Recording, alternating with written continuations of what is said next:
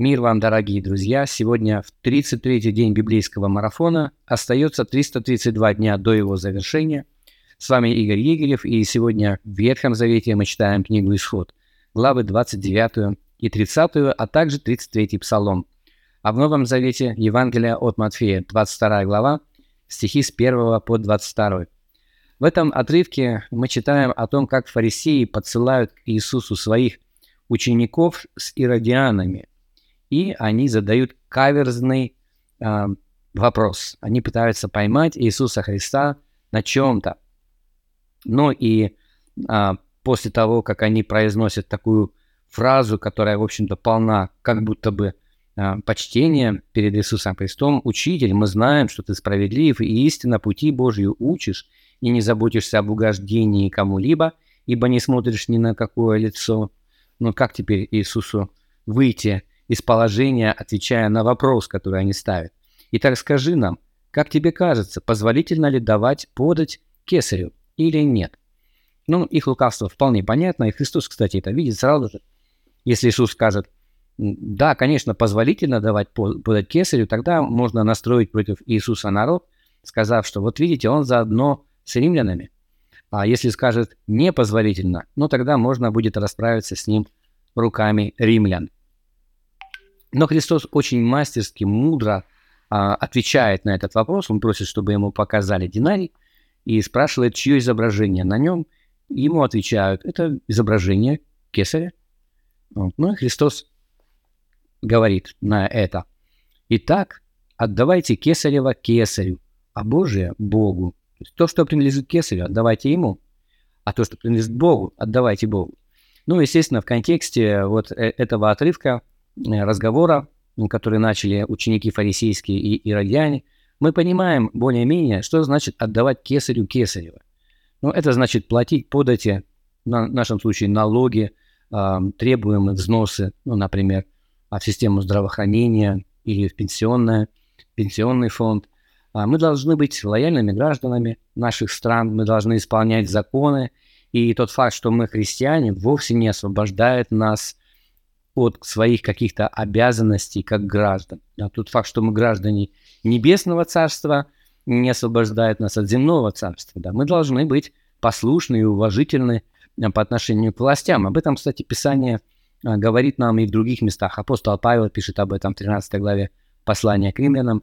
А, то есть не освобождаемся мы от уплаты налогов и от исполнения законов. А что значит отдавать Богу Божие? Ведь Иисус и это говорит. А, но я думаю, что, по крайней мере, частично а, на этот вопрос отвечает автор послания к евреям. В 13 главе мы читаем такие слова с 15 стиха.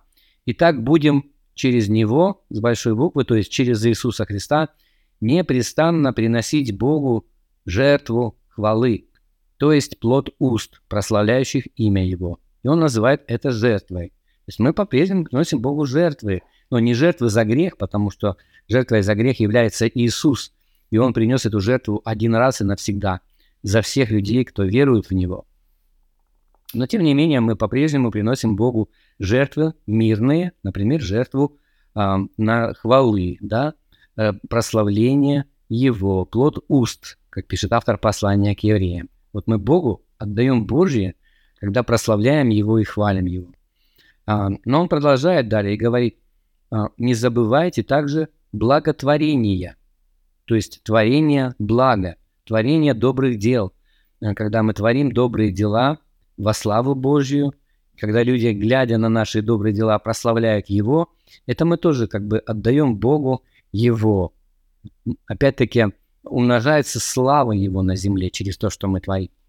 А, и далее он говорит и общительности. То есть не забывайте также благотворения и общительности, ибо таковые жертвы благоугодны Богу. Общительности. А, в 10 главе, 25 стихе этого послания автор его пишет «Не забывайте а, собрание вашего, как есть у некоторых обычай». То есть он и в других местах призывает верующих, чтобы они были вместе, чтобы они общались друг с другом. Здесь использовано слово «кайнония», которое описывает этот процесс общения. Но, кстати, это слово также может а, описывать и сбор пожертвований. Как ни странно, да? Вот Это слово имеет и такое значение, и, возможно, автор послания к евреям имеет в виду и то, и другое. И это все является жертвой Богу, то есть когда мы жертвуем Господу какие-то средства, которыми Он нас благословил, когда мы общаемся друг с другом, когда мы прославляем Господа, когда мы творим добрые дела во славу Его, мы отдаем Богу Божье. И я надеюсь, что это понятно. Но у меня, знаете, какой вопрос возник? А что значит отдавать кесарю Божье? Что бы это могло значить? Или отдавать Богу кесарева? Возможен ли такой вариант? Ну, очевидно, возможны и такие комбинации, да, вот если мы поразмыслим немного. Но мне интересно, что вы думаете на этот счет. Что значит отдавать кесарю Божье? И что значит отдавать Богу кесарева?